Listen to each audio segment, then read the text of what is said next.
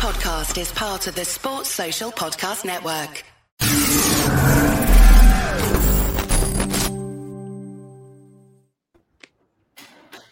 Good evening and welcome to another episode of Sugar and Silk. My name is Ben Doughty.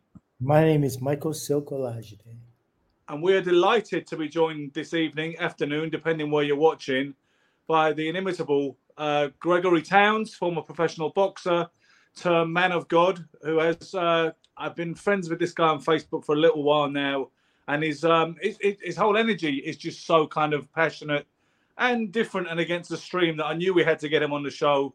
Um, and we're delighted to have you, Greg. How you doing? Hey, thank you guys. I'm really uh, honored to be uh, on the on the phone with you guys, Ben and Silk. Uh, I, I follow you guys anyway, and uh, I really enjoy the commentary. And you guys always cover a lot of stuff. And uh, hey, you know, I can't do everybody's show because I'm I'm a little raw for a lot of shows. So yeah, that's why we wanted you. That's why we that's why we wanted you in the first place. Yeah, so so you know, people, you know, a lot of people cringe at some of the some of my views and stuff, but it is Yeah. what it is. What are you gonna do? Well, let, let's get to cringing. Yeah. yeah. So the fir- the first thing, Greg, um, a, a week from now, you know, uh, next Saturday night, we have the um, Josh Taylor defends his WBO Junior Welterweight Championship against Teofimo Lopez. Now, Lopez is attracted. He, he's a bit of a kind of um, polarizing character anyway, but he's attracted quite a lot of uh, heat for comments he's made in the build up to the Taylor fight when he says he wants. He said it more than once too. He's he's making a point of, of being quoted saying, "I want to kill Josh Taylor." He says, "With Lomachenko, I took his heart." He says, "Taylor ain't got no heart, so what can I do? What can I take from him? His life. How do I scare people even more than I already have done? Take a man's life." I posted it the other day, and I knew I would get a rise out of everybody saying that's disgusting, that's too far. Hype's one thing and trash talk, but this is too far. And you you were one of the only people who said uh, that's a beautiful fighting spirit. I love this. Do Please you think, explain do that. you to me. think, do you think he meant it literally? That He's that, saying that was, those- Go. Go on. No, no, I was just saying that was actually my comment when I said that's beautiful fighting spirit. I think you know, I, I don't listen. Guys have said worse. Uh, Mike Tyson said he wanted to drive somebody's bone up into his brain one time. Roberto Duran is on record back in the day when he was young and Yeah. strong, saying that he wanted to demolish and kill Esteban de Jesus. So this stuff is not nothing new.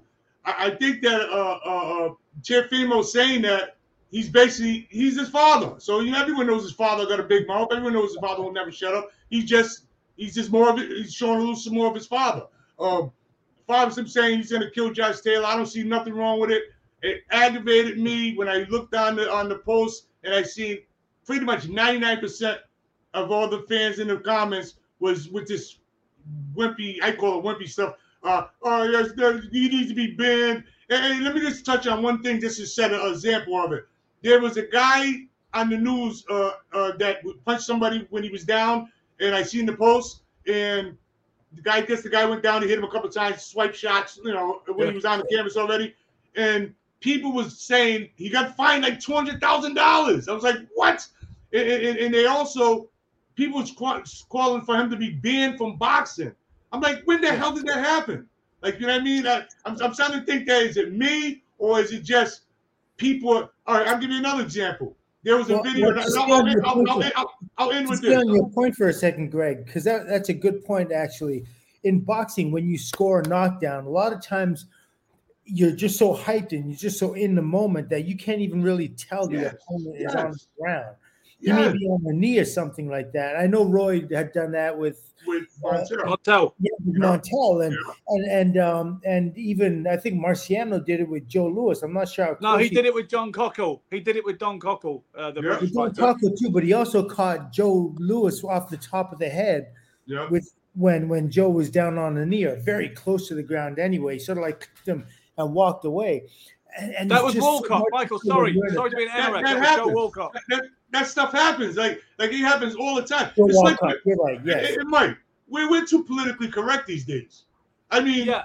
there, there was a woman fighter. I, she might have been a UFC fighter, but I seen the video and she knocked the girl out. The girl was out cold or groggy on the ground, the camera, uh, and she dived on the floor and was hugging her and was like, "Are, are you okay?" And I was like, No, sorry, that doesn't belong in boxing. And, No. and, and, and, and, and everybody in the comments was saying it was so beautiful. It reminds me. It, it reminds me of football. Like back in the day, guys was just a defensive backs come take guys' head clean off, and you come over the middle. That's just what it was. Jack didn't get around and hold hands and pray when guys didn't get up. And I know nobody wants no one hurt. Don't get me wrong. I don't get me wrong. I, I got a heart. I'm a deacon. I love people. I pray for people every day.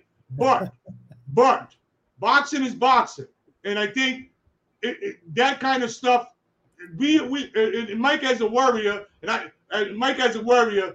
You you you know you know like we all, all warriors know that this stuff happens. We just don't really talk about it. It's like I think it's too much talking about it, Mike. Absolutely. Well, you know what? The intent of a boxer should always be to knock the guy out. You're going in there to stop the to to to get the fight stopped before it goes the distance. That's what you want to do. Your intent you ha- you cannot be confused about what your intent is as a boxer.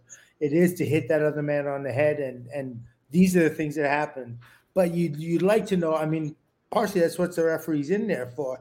It- like if a guy gets hurt, he has he's the one that has to stop that before the guy gets that third, fourth, fifth shot in. Yep.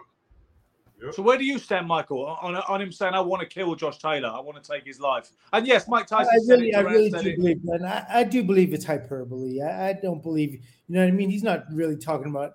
Uh, well, He where wants- do you stand on the utterance? Never mind that I know he doesn't mean it, and I know you know yeah, what well, well, what if he did mean it though? Like even if he did mean it, Even what's if the he difference? didn't mean it, that he wants to, that he wants to kill him. Like, like, I, I've never really thought of it from that per, uh, because my, I myself, I'd want to knock someone out, give him a ten count. Yeah, that's perfect. Yeah. But I, Yeah. I, I don't know why I would want to kill this person unless I have something personal and he has something personal against me. I, I don't know if they've known each other, they've had ex- exchanges. And if they haven't had those exchanges and he doesn't know him personally, then he's probably just saying it to hype the gate because everybody knows this is what's it these days. You know what I mean? so you don't have a moral you don't have a moral issue with, with somebody saying that for the for the sake of hyperbole.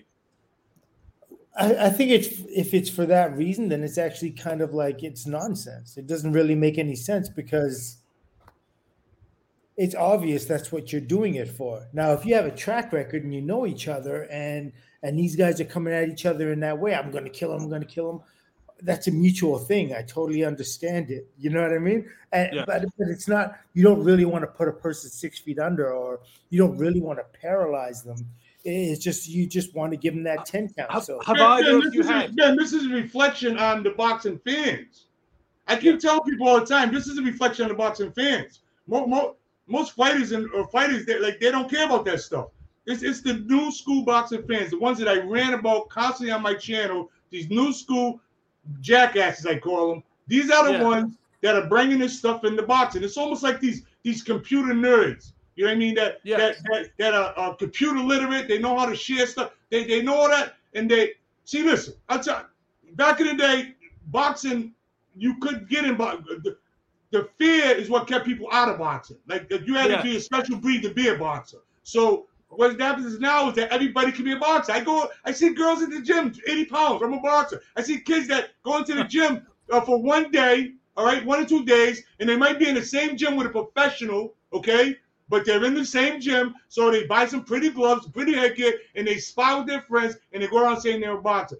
People are doing pad work, and so so everybody's a boxer. But before, you, you, you it was like a, it was like almost a, the fear was the gatekeeper. Yeah. You know what I'm saying? It's no fear now because anyone can say they're a boxer. Is it too inclusive? Is it too inclusive today, Greg? Is it too much? I think it is. Yeah. Um, if you got know, a guy, if you got, if you, if you got a guy that that walk, walks into the gym, all right. Let me just put it like this: I, I won the New England Olympics when I was 14 years old, so I was training around 12 or 13. But these days, kids going to the gym and they, they got YouTube and social media now. You know what I'm saying? So social media makes it a whole different animal. So even the fighters, look, Rolly Romero, Nico Ali, these guys do not exist even 20, 30 years ago. They don't No. exist. They No. don't even exist. Um, and you know, Greg, I deal with white collar uh, boxers as well. I mean, I've trained amateurs, I trained professionals, but I've worked with white collar guys. I've worked with a lady who promotes white collar shows for over 10 years.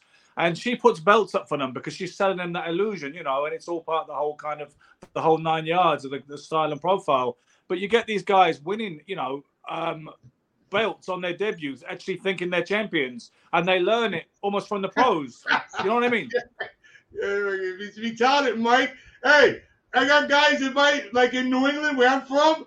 They they got like four fights, but they're on YouTube and they're they're posting videos on Facebook, and it's like I'm a star. These kids are demanding five thousand dollars for a four round fight. Dude, I Yeah. fought for four. My first fight, like I didn't come back home to fight till like my six, seven, eight, nine fight.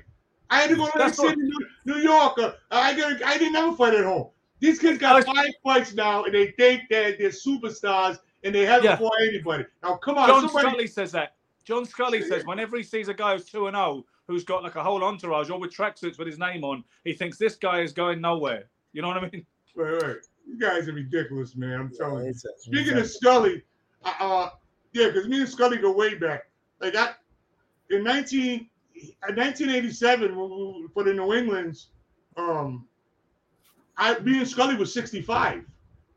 We was the same weight class. Okay, yeah, we was yeah. the best on the team. So so they knew we was the two best. If we fought each other, one of us is not going to the nationals. That was in 87. Yeah. Okay. And I moved up to 78. So that year I went to the Nationals at 78. We drew straws, whatever. I went up to 78. John went to the Nationals that year at 65. There was 87 National Golden Gloves in Knoxville, Tennessee. I went 78, but I was really 65. Right. So in- in that year, they said the light heavies was heavy. They there was a stack with Andrew Maynard, or they had uh, uh Donald Stevens. There was a lot of tough guys at light heavy. I had to fight bigger, tougher guys. I did not think I went to the semis, but I always remind John that I would have won the Nationals in '87, man. Yeah, no, you you did him a favor. Um, guys, bef- before we go off, That's my man, whatever-. That- by the way, I don't want that's my man, though. but before we veer off in whatever direction we, we please, uh, which we will do, uh, since since we build this as a Taylor uh, Lopez preview, can I just say um, perhaps I could get your thoughts on how that fight's going to pan out? It's hard to keep up with the actual World Championship picture today in boxing. I couldn't remember if Josh Taylor had forfeited all the belts he had one way or another because of politics. It turns out I just checked today he's still got the WBO belt. It's really hard to keep track, like I say. So he's defending that against Teo next Saturday. Well, Uh, bring me bring me up to current because his last fight was um, Josh Taylor was with uh, Jack Catterall over a year Yeah. ago, back in February last year. Yeah. Um, and and he he had a very bad night at the office that particular night. Everybody thought he got beat. I thought he got beat. So uh, he was thought to be churlish in the aftermath, in that he people wanted him to admit, I guess, that he got beat, and it was one of those bad calls. Um, Yeah. So his stock's gone down quite a bit. Uh, Lopez's stock has also gone down quite a bit from obviously the the, the high point of beating Lomachenko because because he got beat by Kambosos afterwards, and then he, he looked pretty bad against Sandor Martin last December. Uh, yeah, I was there at the Garden. I was there. You were the there. The- So, yeah. so the thing about this fight, okay, is it's, it's sort of a crossroads fight. Somebody's stock will rise, and it will put somebody back on track. The winner, okay. Um, do you? I think it's a very intriguing matchup because I think it is, you know, trash talk and, and talk about, you know, wanting to kill people aside. I think it is pretty hard to call this fight. The bookies have got Taylor uh, uh, a betting favourite. How do you see it first, Michael? I don't know Taylor so well. I, I and but I have I saw a certain regression in um in uh in Lopez style in in, in his style that just that just kind of it, it didn't sit while I was watching him at the garden. I it just didn't really sit well with me. yeah. watching Yeah. him. So I I saw I saw a lot of hesitation.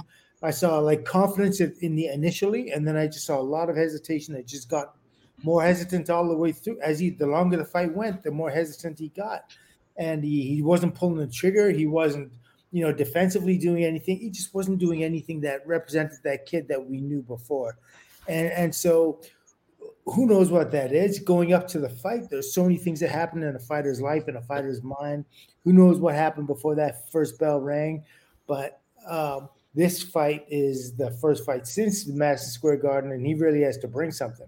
I mean, everyone would be expecting something. Otherwise, I mean, I mean, you're only going to be as good as your last fight. Yeah. Um, Yeah. Who do you pick, Greg? Uh, for the winner, the low, low, uh, low, I mean, uh, uh, Taylor and Taylor. uh, Teo. I, I think I think Teo wins. Uh, I think people kind of, for some reason, underestimating Teo a little bit. Uh, maybe because he's just been acting like a clown with his comments uh, in the news and in the boxing news and stuff. But I think he beats uh, Josh Taylor. Um, I, I, don't think he stops him because Josh Taylor's a tough kid, but I, I think Teo. I think Teo wins this fight. I, I, I think I have to go with Teo on this. I saw Teo's. I saw Teofimo's training, and I see him doing a lot of weights, and I see him doing a lot of strength stuff and a lot of stuff that's more like for a glorious body more than it is for um, mm. technically training for his fight. And that makes me think that whoever's training him, whether it's his father or anybody else, they're they're not looking to build him to get better. They're just mm-hmm. looking to condition him for this moment and leaving like he's going in with the skills he's always had. He has not improved his skill base, and that's that's a problem that I see for him. I feel you on that. I feel you on that, Mike, because remember the uh Deontay Wilder um Tyson Fury third fight, and yeah. Deontay, you know, you see how big he got? Like he was these like arms yeah. big. And I yeah, said, "Wow, he looks he looks good, but he ran out of gas in like two rounds, literally." Yes. So, so if they're getting to you're right about that. If they're getting to just to look good and all that. I'm a skinny guy, so I, I was a yeah. Greg, I've got to ask you, where do you stand on this modern strength and conditioning cult that has uh, very much kind of um, come into boxing? Well, I tell you, I tell you, Ben. Um, you know, I, I, you know, I'm old school. I'm always, I'm always saying old school. I just chop wood, chop trees, you know, old school stuff. Training about this. I'm always beating up the pad work and all that junk. I'm always beating that junk up. But, but, um, um I, I, I can't you know, all every other sport, people athletes get better. So I, I don't want to just go all over. I, I don't want to sound like some old fart that says, "Oh, you know, the old school's better." I don't want to sound like that guy. Uh, so I kind of reserve a little bit. I, I want to just rip into the, all the new school training methods uh, because guys don't got no more stamina. I mean, guys are fighting 15 round fights and, and yeah. ready to go after 15 rounds back in the day. Guys are winded, holding on the ropes after 12 rounds. So you can't really tell me that they're getting any better conditioning.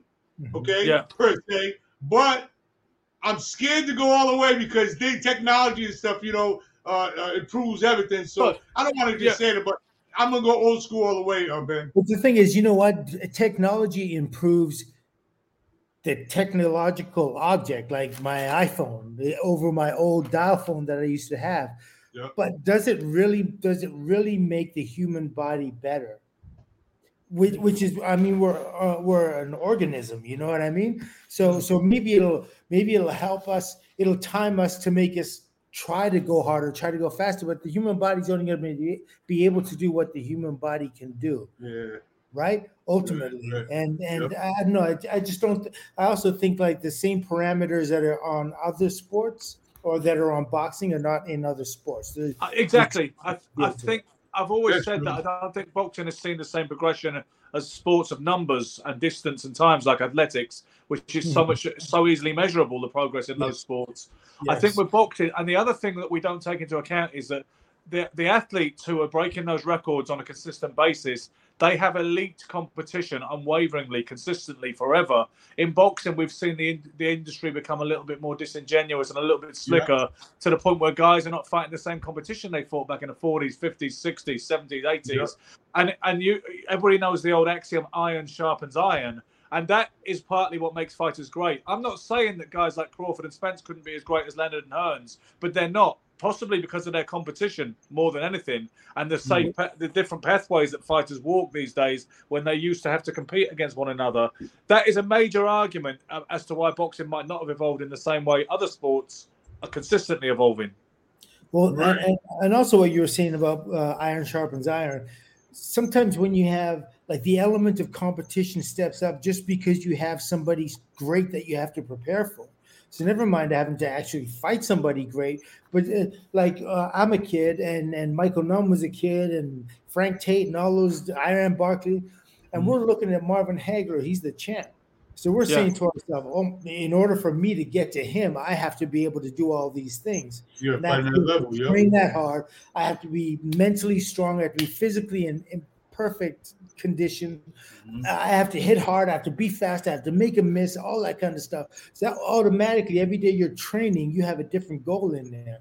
When you have somebody that's pedestrian as the champ, you know, automatically your your your level of you don't step up to the plate. And the imagine, way. Michael, You know- imagine if know you'd have thought, imagine, Michael, if you'd have thought, well, I could beat James Kinchen for the title. He's got the WBC title. Or I could fight James Shuler for the WBA. Or you Absolutely. know what? There might, Yeah. I, I, even Tony Simpson, you know, he's got the IBF, so maybe I could beat him. It's not the same, Yeah. is it? Yeah, no, it's not the same. And there was Juan Roldan, he was there, and I was offered Yep. that fight first, and all the rest of that.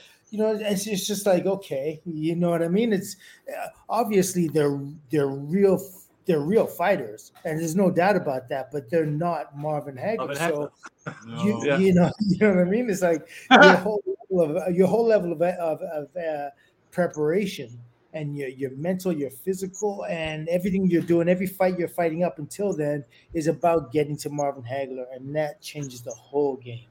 I got I got a theory on that, guys. I got a theory about when we talk about the uh, because I think because I'm always ranking on the new school, just to, just the actual feel. Like you talk about Marvin Hagler, uh, uh Silk, and uh, these guys are iron. We talk about Iron Sharpens Iron. Right. And I, I think the, the, the, the fighting style today, that shorter road, that pop shot, I, I call it fencing. That's what I call it, fencing. Yeah. I call it fencing. And, and, I, and I think, and this is, my, this is just my theory. I'm not saying it's true. I'm not saying nothing like that. I'm just saying, I think these kids have figured it out that they can make more money sitting on the belt. So I think Yeah. that I think they kind of because they're kind of buddies now. So they're like, why should we fight when we just we can get the bag, man? We don't we don't need to Yeah. fight each Yeah. other to get the bag these days. And nobody's making them fight. Back in the day, they had to be made Absolutely. to fight. Now they can invent belts, the WBC, Intercontinental. They can invent stuff so these kids can sit on the belt. And look, I- I'll tell you this too. When I was fighting as an amateur, not even pro, as an amateur, New England amateur, any fighter in New England that was 165, I want to kill him. If, Yeah. if, if, we, if we was at the mall and I see you at the mall and you was 165, I'm trying to start a fight with you right there in the mall. I didn't get, I didn't care. I, if we was at the movies, if you was with your girl, I didn't care. You, you know who's gonna be 165 in New England but me. I don't care. And I'm saying these kids don't get that same fight. And I'm gonna tell you why. Because in my in New England area right now, we got a bunch of kids that are the same weight and they share. They actually Yeah. share. They go to the same gym. If I was in the same gym with someone 65 back in the day, I'm not. You better. I'll run them out of the gym. We're gonna start a fight. These kids, are, you want to jump up over here? I'll jump up over there. And, and, and they, they'll say, uh, I'm not gonna. Um, like they, they'll share. Okay, you want to spot tonight? Do a couple of rounds. Want to go ten rounds tonight? And it's like, I'm like, when did this happen? Like, you know what I mean? When did that happen? The- the- These guys. So I think again, I, I kind of, I if you guys know, I always reserve just totally smashing the new school because I don't want to be that guy that's always cracking on the new school. I don't want to be that guy. But it's a lot of evidence telling me that the fighters are not the same. The the game itself is not the same. And I think I'm veering off a little bit, guys. You could just reel me back in because Well, no, no, you, we're going with it good in a good direction. I mean, because I know you have a, a major feeling that there's a lot of style over substance in boxing culture It- today, it's too Greg. much. I think they, they, it's about money. I mean, it's always been about money, but Yeah. I mean, they, somebody they brought this this thing in where it's it's no honor left in boxing. I say it all the time. There's no honor left. It, it's, Well, it's just they, about they, they did. It, it is. It's always been about money, but it hasn't always been the fighter that one made the money, or especially never talked about it. mm, You know what I mean? Like it was before. It was kind of like the promoters and the managers would talk about the money, and the and the pro and the fighter would say, "Well, you got to talk to my manager about that." Yep, yep, You know what I mean? yep. And the fighter, the fighter had hundred percent trust in their trainer, in their manager, and promoters in order to get what they're supposed to get. Obviously, that failed, and now, you know, fighters do have to take care of their money. They have to ask their managers, "Where's my cut? What's my cut going to be? What's this fight worth?" A- And so, a fighter does have to do double duty. They have to almost like be there and manage themselves. You can see a lot of fighters that hit the top; they start promoting themselves, right? Like Yeah. Who, who started that, Mike? Who, Oh, who yeah. started that? Mike Leonard. Trainer, Mike Trainer, Sugar and Ray Leonard. Leonard. Who started that? Mike Sugar Leonard, yes. Yeah. And then and and that that was kind of like that changed boxing. I mean, Ray made a, a couple. I mean, Ray also changed up how you actually fight. Like he'd steal the last couple of you know Right. seconds of the round, Thirty and, second flurry. Yeah. Yep. and then De La Hoya picked up on De La Hoya picked up on that, and then everyone started you know running Yeah. that one. Um, I think that's so- a cliche, Michael, about 30 seconds. In that particular fight, and I don't want to get into it because it annoys me. Oh, not the Hagler fight. No, he definitely That particular him. fight, he was he was doing well in the other two minutes and 30 as well. That was Oh no, the Hagler fight for for for Marvin Hagler, absolutely, one hundred percent. Yeah. But um, in any case, um, but it's it's interesting though because you know some people defend the situation that we are lamenting as older boxing fans and people who've been involved with the sport i- i- in the various ways that we have. Some people say no, it's good that fighters are calling the shots now. It's good that they're more commercially literate and financially savvy, and they understand their commercial value. Um, Very few are actually. And yeah, Ben, well, Ben, the, the, the fighters these days, they they think that if you retire with money, then you're a successful boxer. And I try to tell these kids that I know plenty fighters that was broke, but there was former world champions, there was great fighters. But these days, Yeah. the next generation is not gonna honor these other fighters. I'm telling you, they're not gonna. I, I, I remember I see guys that was drooling a little bit. You know, you know, we back in the day when I was coming up as an amateur, but they was great fighters. There was worries, the champions, and, and, and we respected that. But now it's just like the world. Like they like it's no no one respected. There it's just some money to bag.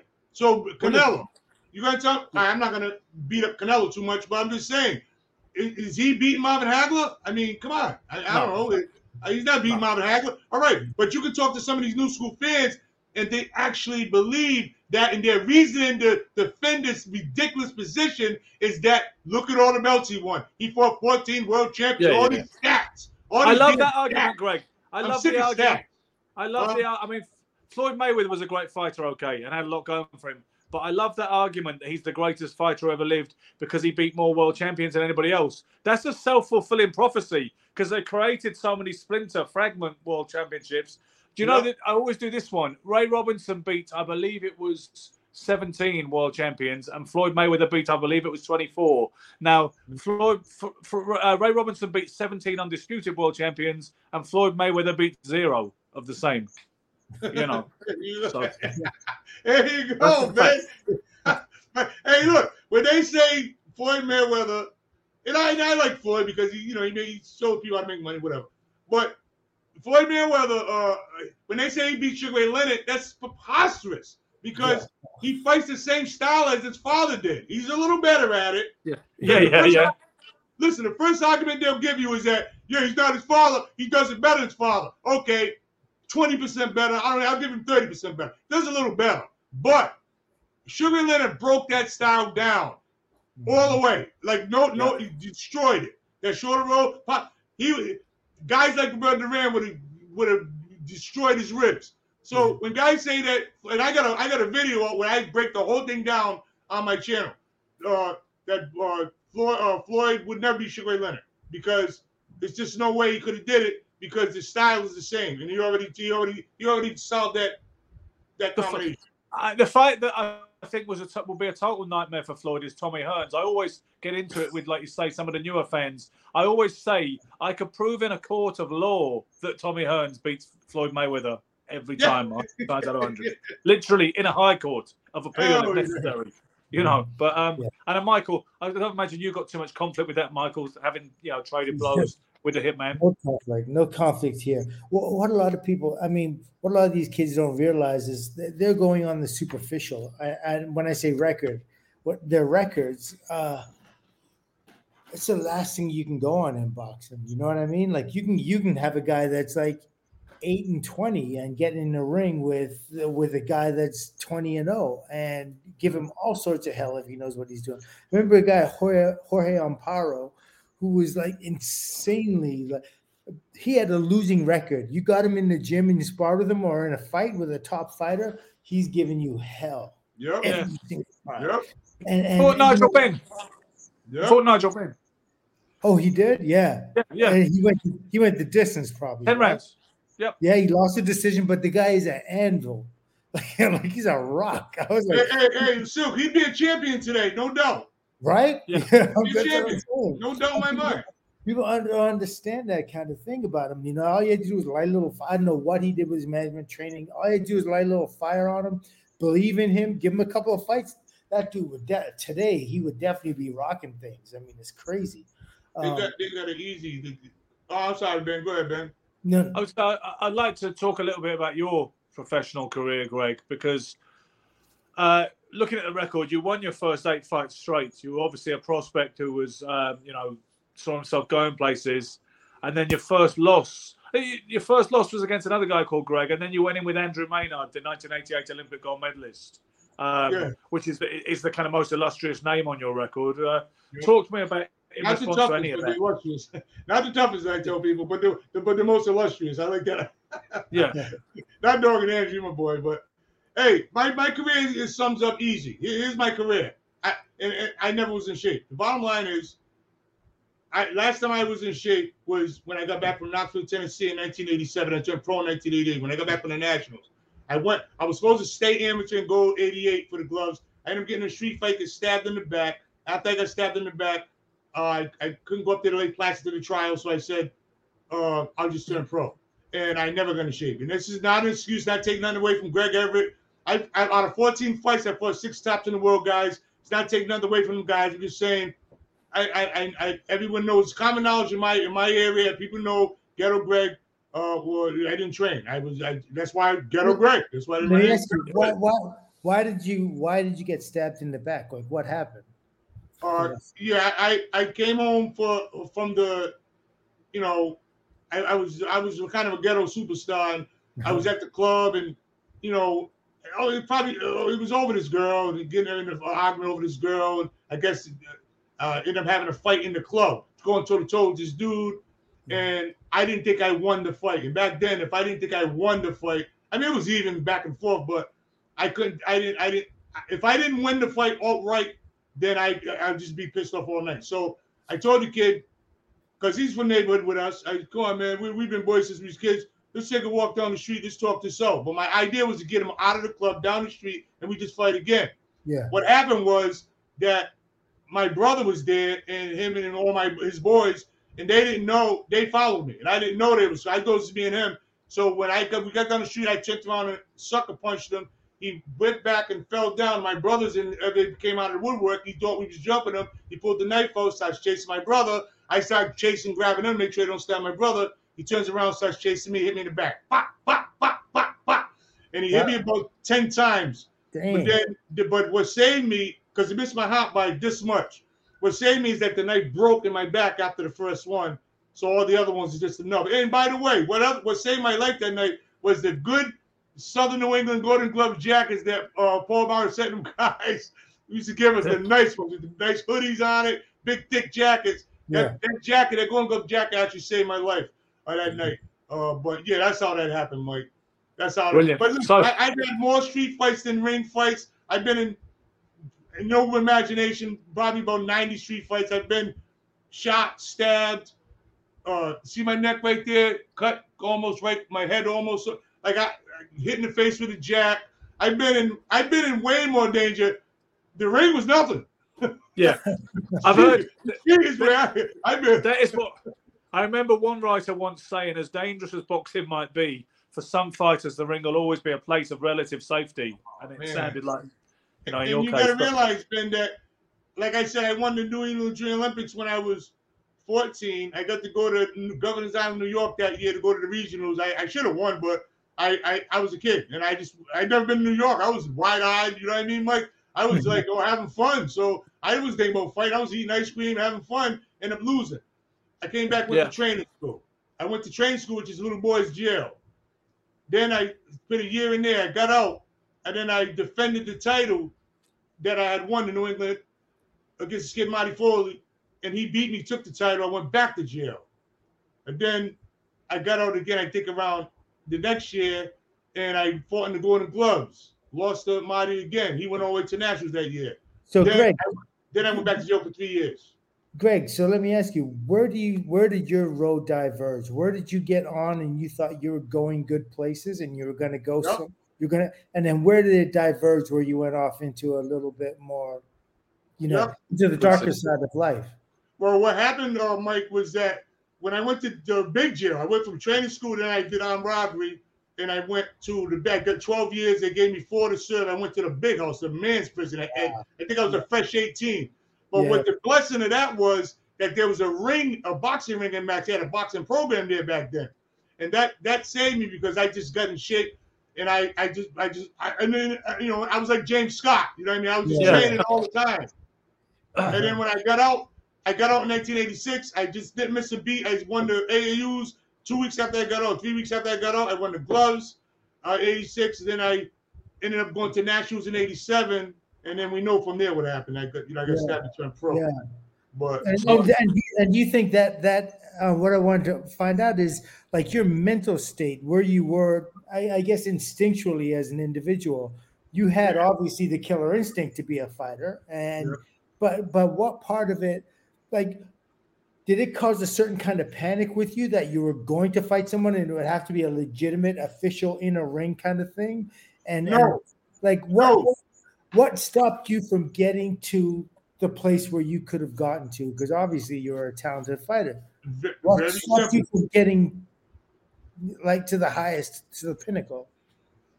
uh, what what stopped me from getting there is that when I turned professional, um, I got a, a a little signing bonus.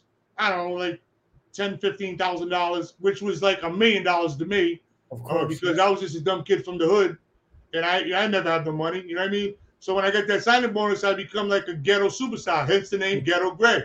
And and look, you come to Rhode Island. Everyone know. I mean, this is this is my hood. This you know they, they, people know who I am. You know what I mean? So I I had a brand new cool Tornado Cougar car. They, uh, my manager give me cars. Anyway, I never went back to the gym. Hmm. Like there's a saying with me, in around the New England area, people know that Greg works hard when he's in the gym. No one worked harder than me. You get me to the gym. It's just that you had to get me to the gym. The gym. Like I didn't want to go to the gym. I never trained. I'm done, you know what I mean? So so when you say that, Mike, what what really derailed the promise, because I did have promise, had a lot of talent, uh, is just that I just never got in shape. And I remember the, my pro debut in Eastern Pennsylvania, Larry Holmes promoted card, uh, Razor Ruddock headlined that card. Uh, Mark Holmes was the co-main event. I just I got to do on a six rounder, and I'll never forget what Larry Holmes told me. I beat this kid Larry King, who was pretty decent amateur, and he was way uh, and, and, and, and after the fight, Larry Holmes told me, you need to get in shape.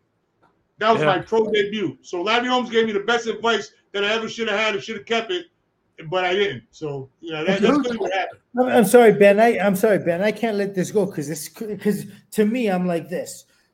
I know one. I had one fight where my heart almost jumped out my chest. I was breathing so hard, like I the fatigue level, and and, like, and I just felt so weak against this guy who just kept coming, and I couldn't hit him with it. It was like that dream when you're dreaming you're falling and you're never hitting the ground, but the but the dread of the ground is coming at you. That's what it was like in real life. You're feeling this guy, these they're hitting you, they're touching you, and you can't do anything to keep them off you because you have that mm. fatigue. That happened to me once, and I was like, never is that gonna happen again. And I just. They say fatigue makes cowards out of all of us. yeah, And, and look, when you get tired, I I should say like this. And I like when I train kids, I say you got to get in shape. Don't do what I did because I I well, after I gotta get you. I, look, I come balls to the wall. I, I, I'm trying to get you out of there. Uh, but once I run out of gas, it's all done. So I tell the, the kids to get in shape because if you throw three punches, four punches, and he throws four punches, then you throw three punches, he throws four punches. He's gonna say, "Oh, that's only three. He's gonna up it to five punches. You're gonna come back with three punches. He's gonna say, "I got him." He's gonna switch you another gear. He's gonna run you the hell out of the ring. yep, So the whole thing is just getting in shape. It's not even about Yeah. skill. You know what I mean? I mean, it's my opinion. It's not even really about skill. See, you got a good one, two, three. You get in shape. There's a lot of fighters that can't fight that was world champions. When I say can't fight, not technically sound, not a bunch of Yeah, yeah. just just in shape and strong and go good distance, and they, they make money, and some of them become champions. Then you got guys, and I can use me as a. And let me tell you something. I, I own my own business now. I, you know, I, I we doing. You know, I'm doing all right. You know what I mean? But as a boxer, you know, I had a lot of talent, and I could have easily been a champion. I know guys that I beat up in the gym all the time. They champions, but it, but you gotta. It, it, what I was trying to say is when you if you don't train, man, um, you're you're you're you're, you're not gonna make it. It's that simple. I don't care if you don't got a lot of talent, train hard, and you got a little bit of balls and, and you got a little bit of chin, you'll be all right. And but if you got a bunch of talent and, and you don't work hard, let me tell you put this way. This is the last thing I'll say. I said a lot, I know, like a preacher. But if you if you say if you got God-given talent, God-given talent means that you do something better than someone. You run faster, you hit harder, you got more stand, whatever. You God-given talent. If you got God-given talent, then you uh you can't help but be good. In other words, if you train hard, you're gonna be great. But if you don't got God-given talent, you train hard, you can only be good. In other words, someone that got God shine said you're better than the rest. Even if you don't train, you're still gonna be good. You're never mm-hmm. st- gonna stink. But there's guys that don't got no God-given talent, they can become good. Ali was great because he was had God-given talent and he worked hard. Plus, he had Yeah. the mindset. When he said, I'm the greatest, he meant I'm the greatest. He wasn't lip service. He wasn't saying, a lot of guys talk lip service. talk drunk guys in my neighborhood say, I'll knock you out, Greg Townes. They don't believe it. So it's got to be a belief system. The Bible says that. Uh, As a man think of so, believe it. I tell people all the time that boxing is only about uh, confidence. That's all it is. Confidence. You got to believe that you can do it. Why do you think guys like Lonnie Smith? Uh, I don't know if you remember him, but he was Yeah, of course. Lightning, Lightning Lonnie Smith. like Lonnie Smith. Was that dude really wasn't that talented? I mean, I don't, I'm not trying to dog. him. I don't know him personally, but I watched him fight. You know, you guys that jump in, ball into. But wasn't he a champion? I think he was a champion, right? So Yeah, he beat He Billy knocked- Costello. He knocked, he knocked out Billy so- Costello, right? yeah, he beat Yeah. Billy Costello. But I'm saying I, I I didn't see where he was extra like Roy Jones talented. You know what I'm saying? But Do you know what. Greg? I thought he did have something, a little, a little uh, bit of magic. He had really fast hands, and he did remind me a little He was of lightning Bill fast though. He was lightning fast. Maybe He I shouldn't have said that. That sounded like I was I- hating when I was him. 16. hey, look, hey, Lonnie Smith, man, if you was watching this, I, I wasn't trying to hate on you, brother. I want you Imagine a body shot. There's a guest I'd love to have on. Listen, when I was 16, that was my cup of tea because I wasn't as sophisticated in my analysis and as experienced as I am now. So, as a 16 year old amateur myself, he looked really Yeah. good to me when we saw him on ITV in Britain. It was like this guy's got some swagger, you know, and he and he could punch as well. And he, he did a number on Costello, who had those three defenses of the WBC uh, junior welterweight title. So, still, but, right? you know, I- Greg, I- he I- went out- I remember out the window sparring with Billy that. Costello. I remember so I sparred with Billy Costello. So and then when I and I saw him fight, uh, when I saw him fight Light- Lightning and Lonnie Smith, I thought this is really going to be something. But Lightning just shut him He took him out. He took him on like two rounds or something, did- wasn't it? It was Yeah. early, right? No, it was. It, was- he took him out in about. It was like eight rounds, you know. Oh. But but you know what? Then I he feel didn't bad for fight- saying that. Now, I, I wasn't trying to dog Lightning Lonnie Smith when I said it. But I was but just, you know, I was just trying I- to find a fighter that I could. And he could go I had fight for my hopes. case and beat me up. I had high hopes for Lonnie Smith, and they did a big feature on him in Ring Magazine after he beat Costello, and they were Yeah. giving him a bit of a push, like they thought he could be a bit of a you know, um, bit of a star maybe. Next thing Yeah, you hear, yeah. he's not fighting. He's having political problems. He's having management problems. Next thing you know, he's working for like something like three dollars fifty an hour in, in, in a Denver warehouse. You know, he's like a warehouse Ooh, man. ooh, ooh, And they said the- Yeah, yeah, but Why- literally while he was still champion, while he was still Oh. champion, and they Oh. said that the boss at the warehouse didn't even know he employed a, a world champion, a reigning world champion, and they said, you know, um, because I remember KO magazine, they said his his entourage used to say lightning strikes. And they said the only strike he's going to do if he does a wildcat walkout from his job at the warehouse, you know, at the minute. Because and then he got knocked out by Rene Arredondo in his first defense, you know, which was Yeah. um, and then you and then he became an opponent. He lost that ambition, you know, um, Yeah. and became that opponent mindset, which is a shame. So you know, um, that was my take on Lonnie Smith. Yeah, he was very. Ta- I thought he was very talented. I th- he. I mean, Yeah, yeah, good hand He speed. was He had control. Like whatever punch he wanted to throw, he could throw at any point in time. He hit it with power. He he seemed a little bit. um You know, what I mean, he was kind of like like loose, like unpredictable, and that kind of unpredictability always works well when you're fighting certain types of fighters, especially. You know what I mean? You know, Wilfred Benitez fought on that undercard the night that uh, Smith knocked out Costello. Wilfred Benitez had his last decent performance against that guy Kevin Moley that we were discussing with with the Hiltons the other week. You know, but um, Greg, though, did you um, when you lost to Maynard and, and the previous opponent, did did you um, you, your record tells a story that you, you- statistically at least that you see quite often in boxing where a whole bunch of wins and, and, and no doubt high hopes, then you get a loss or two, and then you get a, a bunch of red red entries in the BoxRec um, numbers, Uh, did you lose the ambition? Did it become about picking up a purse for you? Or did, did you change your mindset once you took a couple of losses? Uh, no, because to be honest with you, I should have lost maybe to the. I think I went like eight and 0, 9 and 0, somewhere around there. Yeah. But, Yeah. Uh, two or three of them should have been losses anyway. One of my Really? I, no, absolutely. But I fought uh, Warren Knott, uh, not Warren Knotts. I forgot what his name was. I fought him at the uh, Providence Civic Center, and I was drunk the night before the fight. I was hungover. They they called me to. Uh, oh, by the way, I've been my wife straightened me out. I've been clean for seven years now. But um, Well. I was I was drunk that night.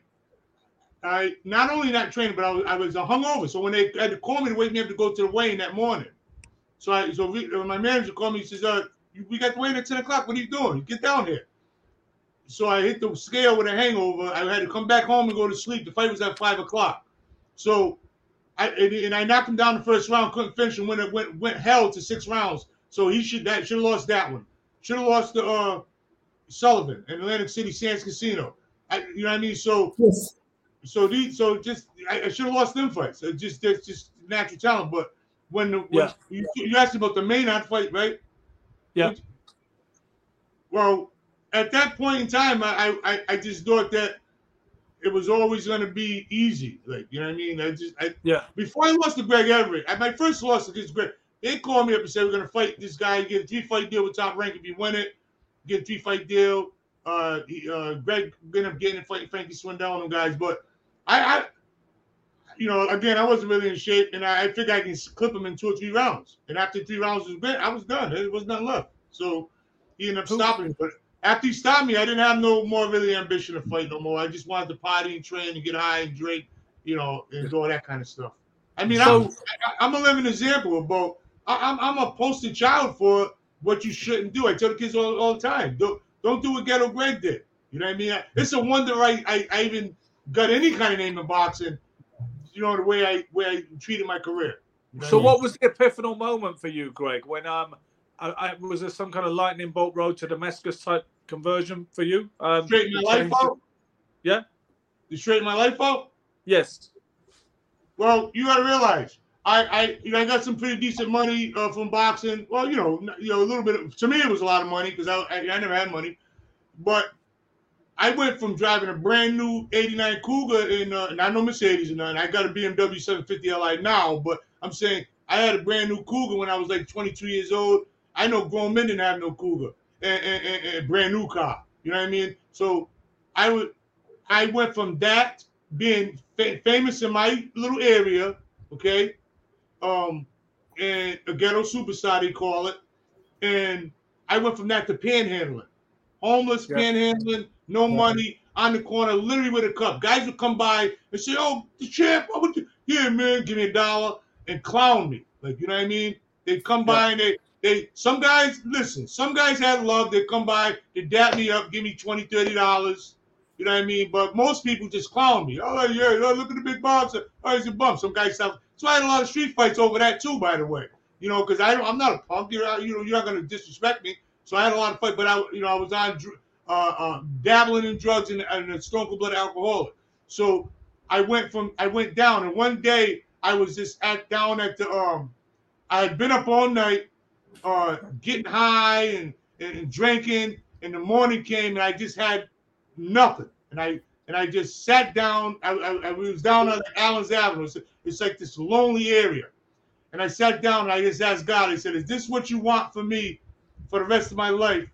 Then I accept it. It's got to be. I, I felt like Lot. I like like I. This what you want for me? Then I'm not gonna. This is what I, I'm. I'm gonna be. I said, and I and right after I like I, I kind of feel like I. I said, I don't care. Whatever you want, Lord, your will, not my will. You understand? So once I came to that conclusion, my life started getting better because the very next day I went into Salvation Army. God bless Salvation Army, saved my life. All right. Went in there, got clean, and, and I didn't look back. Stopped my business in there. I've been in business now for 14 years. Uh, uh, I, I own a power washing company. Uh, we got uh, uh, a couple of big contracts. And, you know, so I, from there was the pivotal point. God is Yep. what I don't want to make this a sermon. I don't want to make it a sermon, but uh, listen, people that know me, that know me, I was drinking a fifth a day, a fifth a day. I don't know if you know what a fifth is, but that's a lot of liquor. Okay? Yeah, yeah. I, I I know it because I spent time in America and I'm a former alcoholic. Well, not former You know alcoholic, recovering So if you know me, then you know, you see me now and know the person that I am. You know it got to be something. If I'm telling you it was Jesus Christ, then you got, it got to be something. You know what I mean? You know, Greg, when I got sober, some of my more rational, kind of uh, skeptical friends had an issue with me suggesting there was anything miraculous about it, and they and they get uncomfortable when you mention the God word, you know, and that's what stops some people it. getting sober, and that's what kills some people too, because they have an issue with this whole God thing. They think AA or whatever else or NA is going to be all about that. Well, you, you know But, what? Can I um, just can, I- can I don't just can don't I just say people. Go ahead, go ahead, Mike. can I can I just say that I cannot share. I, I don't know about uh, alcoholism and and but I do, Greg. I can relate with you when you talked about cougars because I had a few in my time as well, and they really liked me. So Wait, wait, wait, wait, wait. Wait, wait, wait, Oh, well, I'm glad. wait a minute, wait a minute, time out. Stop the press. he said he had Ben. He said he had some cougars. I had cougars too. I'm really wait, glad. Wait, wait, wait, stop the presses, champ. Are we talking about the car or are we talking about cougar women? Oh, oh, oh, oh He was thought you- talking about cars. Listen, so Wait, Silk, wait. You had the cougars, brother? Okay. Silk, I'm really glad that you interrupted a crescendo about the beauty and the miracle of recovery and handing over your will and the higher power. I'm Hey, really no, glad you interjected. I used to I used to get with some older women. I'm really Yeah. that was perfect. Hey, Mike, I had some of them too. You know what I mean? But I, I be very careful um any podcast I go on talk about women and things like that Oh, because yeah. my wife used to kick my ass. So I, I, But- I'm, but- yeah, exactly. But cougars will, will will will take care of any addiction. I'm telling you. yeah, yeah, yeah, yeah, yeah, yeah. No Wait. doubt. No doubt. When you talk about women, um, Greg, it's interesting because I see some of your um, sermons on Facebook or your your, your Yeah. long posts, and a lot of the time you seem to take stick it to the black community and the younger black community, I- I- saying I- I that they're hold- their own worst enemy. I hold the black community. I, I, I'm I'm the guy that that a lot some people in our community don't like because I don't like blame. I don't like people to blame.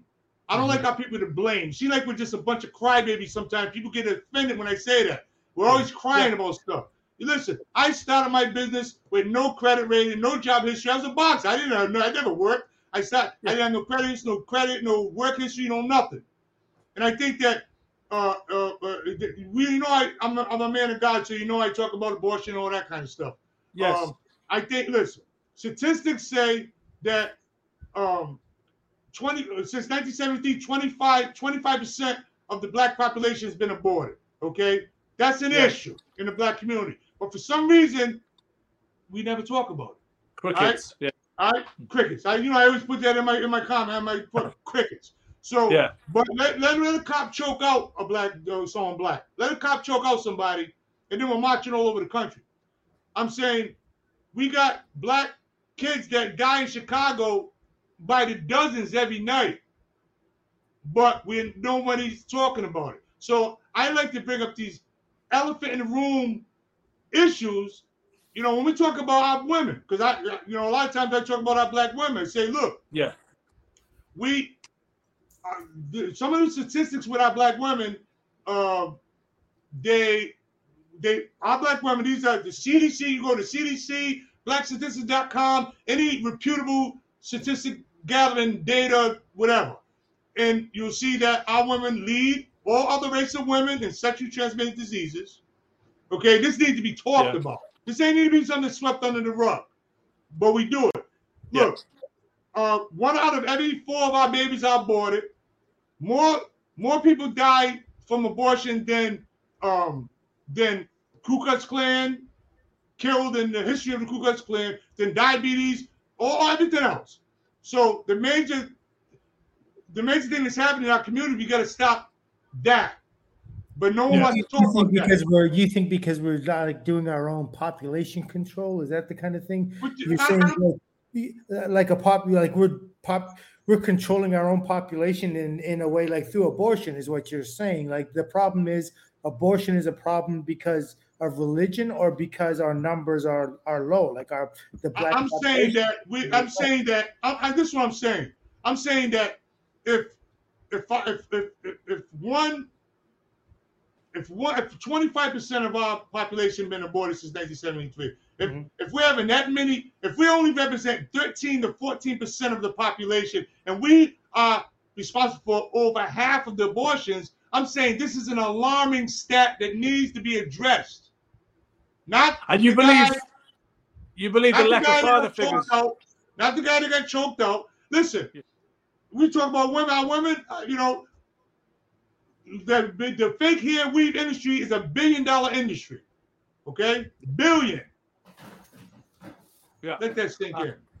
And you think also lack of father figures is a big deal, right? The Talking about where's our money going? Uh, like you can't say these things because then you get people heated, and you know, and our women will cuss you out. You know, I've been happily married to a wonderful uh, African American woman for 15 years.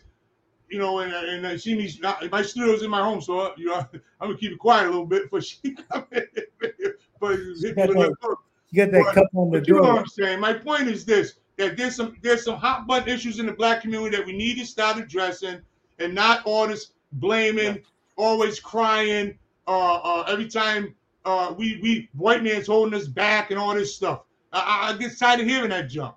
You know, I get tired of hearing it. You know what I mean? Uh, I get tired of hearing uh, that in my community we got a large Hispanic population now, and uh, "Oh, the Hispanics own everything," but you know, we we we're independent. We we we're the only race that's independent. We we we we every other race seems to get that you need unity. We're the only ones that I don't need nothing. I'm I'm gonna get the bag myself, and we need to get off of that stuff. We need teamwork.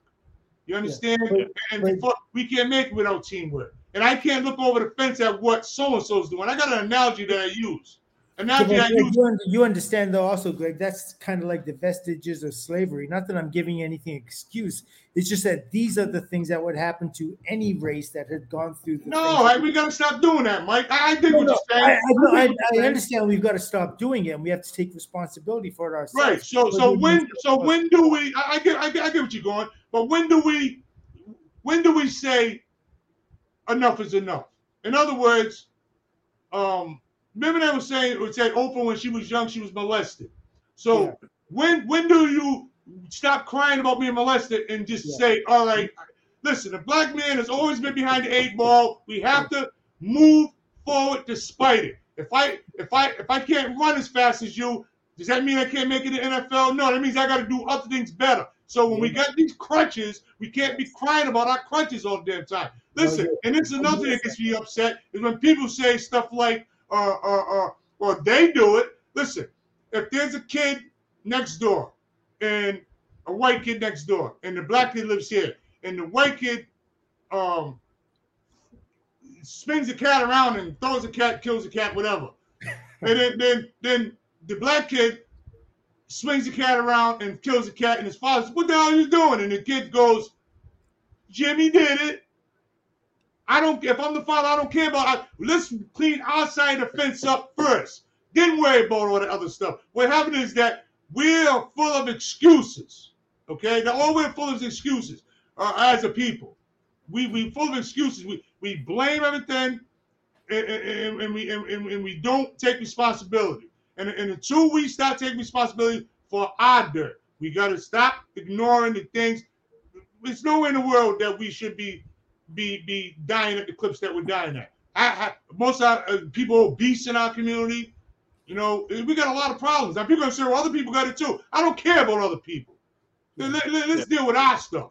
Yeah, See but what I'm I- saying? I'm saying, like we, we do, we do have to understand that those are the results of what's happened. So we're going to be confused. We're going to have, you know, uh, higher rates of of may, may- maybe uh, Why? and, Why and crime and all the rest. It's it's just, that's exactly how it works, and that's how. So, so, so you're saying it's a byproduct. Basically, you're saying it's a byproduct of of the the oppression, right? yeah, yeah, absolutely. right, It's- okay, all right. If we go with that, Mike, then that's cool. I get it. If we Yeah. go with the oppression is the result of the dep- uh, depression that we got from some secret society, whatever. Okay, if that's the case, then we'll never get out of it. So how long does it take? I was going to ask Michael. How long does it take to expunge? How many generations does it take to to rid I think oneself that, of uh, I think mosquitoes? I think this is my personal thoughts. I, I you know, I, I, no one shares this. You know, this is my own personal stuff. I think that it's going to take two generations after we put the the male back in the household. I think when the when when the male got taken out of the household in 1973, you can see Yeah. all you can do is look at the numbers and statistics. We was married at an 80% clip prior to 1970. 80%. That number is down to like I think it's like 20%, or it even be lower than that in the team. Yeah, that's Okay, crazy. so yeah. when we put the man back in the in the household, right Yeah. now the black man is not respected. Mhm. Okay, we we we're not, we're not respected. You know why? Because our women is not showing us proper respect. I don't think. Now, And you know- you're, you're gonna have sips that come on and say, "All right, what are you talking about, Greg? I don't want. I don't care about none of that stuff. You guys know I don't care about none of that stuff. Can't none of you whoop me. I'm saying this.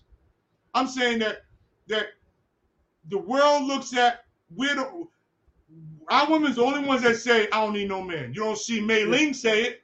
You don't see Mei Ling say it. You don't see Maria or Hispanic Maria say it. You don't see Arab whatever you say it. No other woman says that. It's only our women.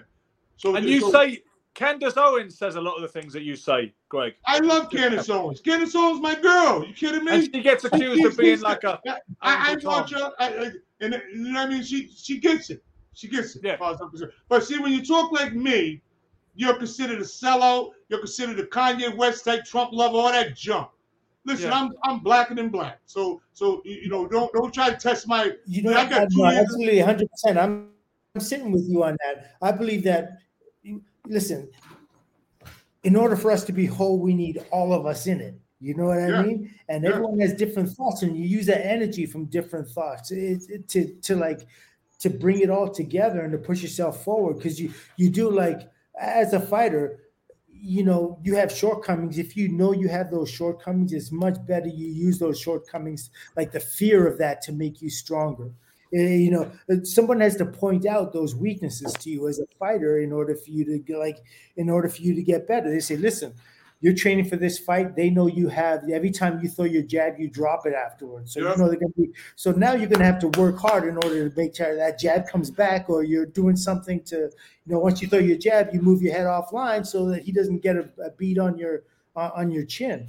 And it's the same thing with this in society. It's like we need uh, you know everybody all these shortcomings that that we have and that people are pointing out we need to pay attention to those and use those to strengthen ourselves. And, just even as a human being forget about black white red whatever color it is it's just like we need to make ourselves obviously we do represent our race but at the same time you know um, it, people do love the human story. They love the they love the human story of coming back from you know an unfortunate place and being able to get back to that you know what i mean to that status where you're where you're a healthy giving human being and that's Yeah, Mike, the numbers don't say that though. That's all I'm saying. I, I, there's all kumbaya. Listen, I, I tell people all the time. I say people say on the surface we we we say it should be kumbaya. I mean everybody get along that stuff. But people uh, uh, people are like oil and water. If you take oil and water, put it in a jar, you shake it up, it mixes up. But if you sit it back, let it sit for a minute, the oil's Yeah. gonna go with the oil, the water's gonna go with the water. And that's Yeah. exactly the way people are.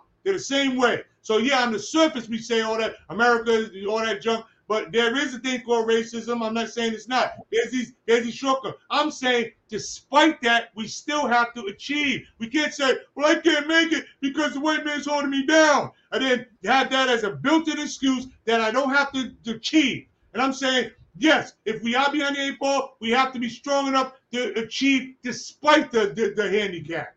Yeah. I'm saying, Victor, I'm you're absolutely right You do, you're absolutely right I'm you not a have, to, victim, you have to acknowledge the handicap and Yeah. you still have to get past it but it, Thank you. Thank handicap it's a real Thank thing you. But you know what? A lot of us are doing. We're saying, I don't, I can't do it because the handicap. Listen, yeah. back in the day, the blacks were being pulled over disproportionately to whites. Every black person in the country knew it, but every time they brought it up, the white people would say, "It's all in your mind. That don't happen." Blah blah blah blah blah. And then the law passed that the state troopers have to document every stop, and it was plainly seen that we was being pulled over disproportionately to every other race. So mm-hmm. this stuff is real. I get it. But what do we do? Say I'm not going to drive a car anymore because the cops are going to pull me over. Yeah. So now you can't go to work. You dig Yeah. what I'm saying? So Yeah. all I'm saying is that, yeah, I get it. We're behind the eight ball. You think I was behind the eight ball? I'm a felon. Okay? I'm a felon. I can't get a state job, a city job. Only way I can even make money to take care of my wife and all that is to start my own business. So you know what I did? I started my own business. I said, I'm gonna go to the bank with my business plan that I made with my hand. I wrote it out myself, went to the bank. The bank said, Hey, we love the idea, Greg, but you don't have no work history, you have none of this. You have get out of here. All right. So I went and I worked little piece by piece, piece by piece. Now I own all my trucks, I own all my equipment, I own all my stuff. I don't owe no banks a damn thing. So it can't be done. I'm a guy that got two years of segregation in maximum security prison. I'm a guy that drank to homelessness and bums that get me preaching today. You dig what I'm saying? So I'm saying I- I'm tired of this crying crap. I'm not a victim. I'm a man. I'm a black man. So when I see other black men crying with their girls watching on the street with pink tutus on, talking about, uh, yeah, they're killing us and all that junk, I get tired of hearing that because I'm a man. I'm not crying. Let our women cry. We supposed to be fighting. We're not supposed to be crying. What the hell are you talking about? Mhm. Ah, man, you done got me started, man. I know, I brilliant though, but that's that's why I wanted you on the show, Greg. You know what I'm mean, you know, saying, you though? are, and it's I know, to- Mike. I know you. I know you feel what I'm saying, Mike. I know you do. Yeah, Absolutely, I'm I'm 100% belief in it, and you do have to pull yourself up by your own bootstraps. Uh, but uh, it's just like a lot of us aren't getting that message. Like nobody's telling anybody that. You know what I we, mean? we, we, we gotta we gotta uh I did a post on Facebook about that girl Lizzo. Yeah, You ever hear of her? yeah. Fat slob Lizzo. And I'm Oh, saying, yeah, I've heard of Lizzo. Of just Ben. yeah, ben, fat ben slob. I don't care. I don't care what no one No. say. Call me fat shame or whatever you want to say. If you're that sloppy, then you need to. First of all, you're obese or it's unhealthy. Okay, that's the first thing. Second thing Yeah. is you should. You don't want to have live that kind of example to the kids. So now you got kids eating donuts all the time, thinking it's okay to be a fat slob. This is the direct result that everybody gets a trophy era. Where back in the day, the, Yeah. the fat ass kid didn't have to too. work. You know what I mean? We had And to work. I was a too. Huh? What'd you say, Ben? I said that same mentality is in boxing too, and everything else, which is why we lose the kind of stuff track of who's the champion. into of this. everything. Why you why you think you got Rolly Everybody Romero and, and Nico Ali's? She she is Yeah. talented. Though. She is talented. Who? Clarissa? Lizzo. She's talented. Lizzo? Sing, she Wait, is. I'm just- what- what- Girl Listen, can man. sing. I, I, I listen. That is not shouldn't be the poster child for our black little girls. I don't give a damn how talented she is. We can't find so- a What does she do? we can't find a better representation of our black girls. Okay. We can't hmm. find a better representation. And I'm not saying just because she's fat. I'm saying because she's a fat harlot, Yeah. naked and nasty and, and, and talking filth out of her mouth. Oh, okay. I haven't heard her. I've, I'm a man of I've, God. I've So heard her if I don't give a damn about- but I haven't listen. Hey, hey, if she can sing, that's fine. But she's singing filth. And she's also obese. She's she's not a good role model. It's no and listen, Mhm, black women will come up and defend that jackass. They'll mhm, defend her. mhm. They'll defend her. And and how the hell do we you know what I mean? Come Yeah. on, man. Listen, and, and call calling people deadbeat dads and all. I'm tired of it all, man. Because the thing is, the statistics say 51% of black men are unmarried and childless. 51%. Okay? 51%. So if that's the case, then where's all the deadbeat dads? They're single and childless. 51%. So where's all these deadbeat dads? I know plenty fathers that take care of their kids. You see what I'm saying? So I'm saying it's flipped upside down. I don't want to sound like too much like Kevin Samuels, but but you you know what I mean. But I don't know if you know who that is. But I, I'm just Yeah. saying Yeah, and that and that was the energy that I wanted on the show as well. we need Greg, to take because- these life lessons, man. These life lessons. The boxing, boxing. This is why I'm mad too because boxing is teaching kids life lessons, but now it's not teaching kids life lessons. Back in the day, it taught us respect for our trainer. You just said it earlier, right, Mike? Mhm. Respect for your trainer, your manager. We gotta go talk to my manager. I trust Mhm. them. It was it was that trust. You know, we didn't have to worry about Yeah. that. We just got to worry Although- about training. I think the All had problem was sometimes the trust was misplaced. I think Michael, Michael, one of the points that Michael was inviting us to, you know, to conclusion he's inviting us to reach was that didn't work out that model because the exploitation was so rife. Whereas Yes. whether which is happens, which, happens which is what happens with all human beings, right? Like it doesn't matter the race. It's like there's always somebody taking advantage of somebody, yeah, whether it's the same race or whether it's you know uh, just different races. It's like someone that's the nature. That's the nature of the human being. The human, the nature of a human being is they're always going to get in and take advantage of what they can for their best interests. What Because happens when, no- what nobody's happens gonna, when we're in nobody's last, gonna though? love a person more than you I'm love still here. yourself. Hey, what happens when we're in last though? Like you know, like we said, everybody got their struggles or whatever. What happens if we're last? We're in last place. So we just say it happens to everybody. No, everyone is not in last place. There's winners and there's losers. So so do you want to win? All right. So if you're gonna win, then you know you gotta do something to lose. You gotta prepare. You gotta you gotta do something a little extra. So if we're if we're last on the totem pole, then that means something ain't right and something needs to be changed. There's a say if you do the same thing, look and get the same thing looking for a different result, they call that a fool. Mhm. yeah, They call that they a call it fool. insanity. Insanity. Yeah. Fool, yeah, insanity. All right. So if I'm in last place, then I need to do something to get out of last place. I can't just say, well, you know, that's just the way it is. Everyone's But like, you know, "Yeah, you you know, know, we don't have Greg like a fighter. Like you'll have a guy who's a really good talent, but if he's mismanaged or not managed right, he's not going anywhere. Right? That's like true. you get, That's you true. get as far as you can with with talent, and you'll beat some guys, and you look good in the gym sparring with some good fighters that come Yeah. through. But ultimately, when it comes down to it, there's so much talent that's wasted because they're mismanaged all the Well, way. do you through. hear about a guy called Reggie Ford? He fought, I think he fought Mike McCallum on his debut and Marvin Hagler two fights later or something like that. wow. Wow. What? Can you imagine? That's being match tough, right? That matchmaker will you. That was happening back then too, right, Ben? So I can't. Yeah, see, that's what I mean. I can't say it's just the new school. See, I, that's why I gotta pull it back. And you know, I'm check, you know what I mean. This Yeah. is why people punch me in the head about talking about our, our culture. Sometimes I get carried away and say, "Well, Greg, you know, this is, you know, this is." This, is, this stuff happened back then too, I guess. But Well, it's You mismanaged. don't Yeah, it was, People talking about it was death. never perfect. It was never Hey, Ben. perfect. Well, Ben, Go is people talking about death more now than they've ever done in boxing? I think they are. I think they are. I- you don't yeah, see that, I Mike? think I, I don't. Yeah, I, I don't really No. say it like well, fighters. well, I think the- of always. I thought Yeah. it seems like they're talking about death more. Like, like I used to, I watch the Facebook boxing groups, and it seems like people always talking about like, like, and like the priority is not to get hurt. It's like no, nobody wants no one to get hurt, but it's almost like people. It's people. kind Are of like, like for shock value. I think a lot of times people say things for shock value, and if they have a limited vocabulary, they're going to say, "I'm going to kill him." I, mean, you, you know what I mean? It's just it's just Yep. one of those things that happens. It's just uh, you know limitations. You can't express yourself. You just let out raw emotion. I, I mean, I have discussions with people that I know, and and and they're not even they only have the excuse of, of being a fighter and they'll come with these very short succinct not even succinct like the, things that don't make any sense but it's just about hurting it's not about discussion or proving a point or it has no value except for the except for the uh, the intent of hurting somebody uh, or offending somebody Yeah, you can only give words of love, words of life, and words of death. I say, I tell people all the time, doesn't matter. There's no gray area. There's nothing in between.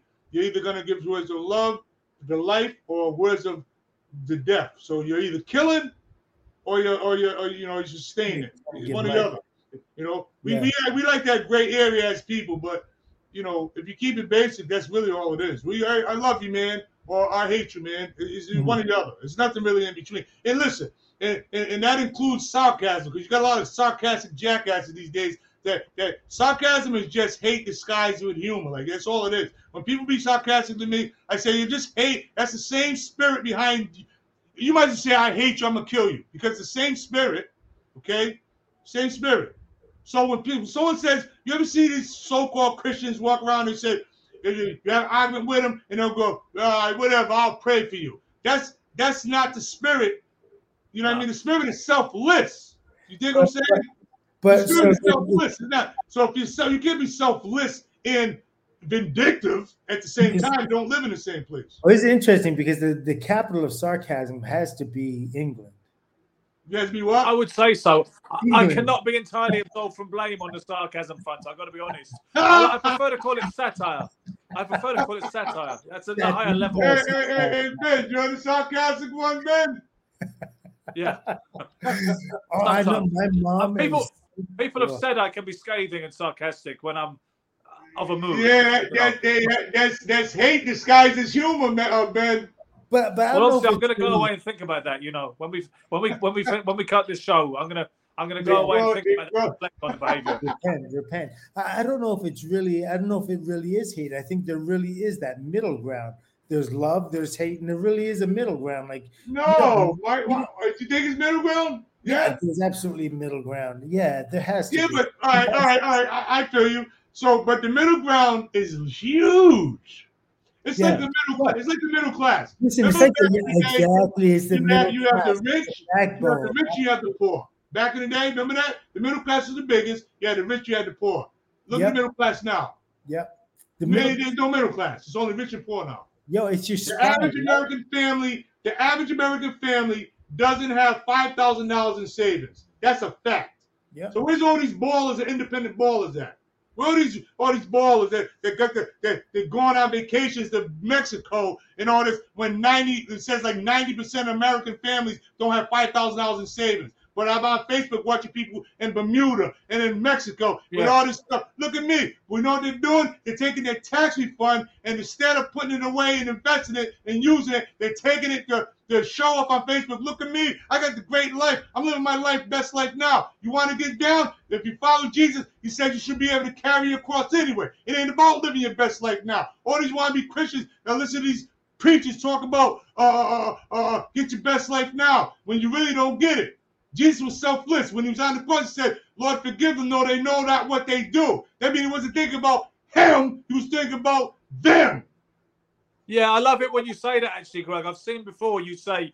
God doesn't give a damn about you living your best life, dum dum. Doesn't The only care. point of, you said the only point of all of this is so you don't go to hell when you die. That's it. There you go. So, so, so why are we not preaching about hell? Like, like, like you got all these prosperity preachers. They're always talking about everything except what the hell is mentioned in the Bible 31, I think 31, 31 times, somewhere around there.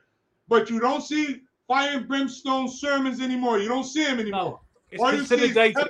Archaic. God's gonna, your breakthrough's coming. Your breakthrough's gonna be here. It's coming. Yeah, all this stuff Blessings. is breakthrough stuff.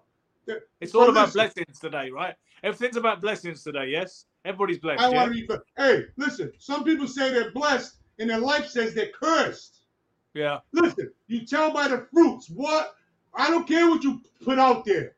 How are you living? A lot of these people that say they live in one way, go see what they're looking at the computer at night. All kind of porn, all kind of nasty stuff.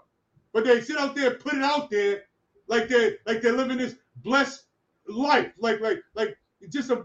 It's almost like people would rather appear something. All right, I put it like this. I told my brother this other day. People would rather people think they're rich than actually be rich. You Yeah. see what I'm saying? So it's really all about about the, the, the smoke and mirrors. And we You know live I in an era. We live in an era that's obsessed with appearances and vanity and self-obsession. Um, So that, that seeps think- into boxing. I, absolutely, because boxing is a mirror of our age, the same way that world heavyweight champions were often thought to be a mirror of their age and the times they lived in. I've got to tell you, Michael, I think we excelled ourselves this week, don't you? What, what you With, guys with, the, with, the, with the crucial help of Ghetto Greg. Oh man, hey, hey man, I hope I didn't. Uh, I did, but you know, talk. You know, you can turn people off talking about God a lot, but I'm a Nah, man nah, of God. I'm not ashamed to talk about my God. You know what I mean? Yeah, me, but- me and Michael have me and Michael have never really discussed where we're going with this show, particularly. We just feel it, but I but I, but I think I think we always wanted to do something different that you couldn't find anywhere else that was outside the box, right? So oh, yeah, well, absolutely. We love outside the box. That's I, why I, I, wanted know, to we talk, gotta talk about boxing though, right? About right, champ. Well, Yeah, we talk we about a lot of things, but, but um, I always wonder. How, I'm always loath to close such a fascinating show and an interesting kind of interaction.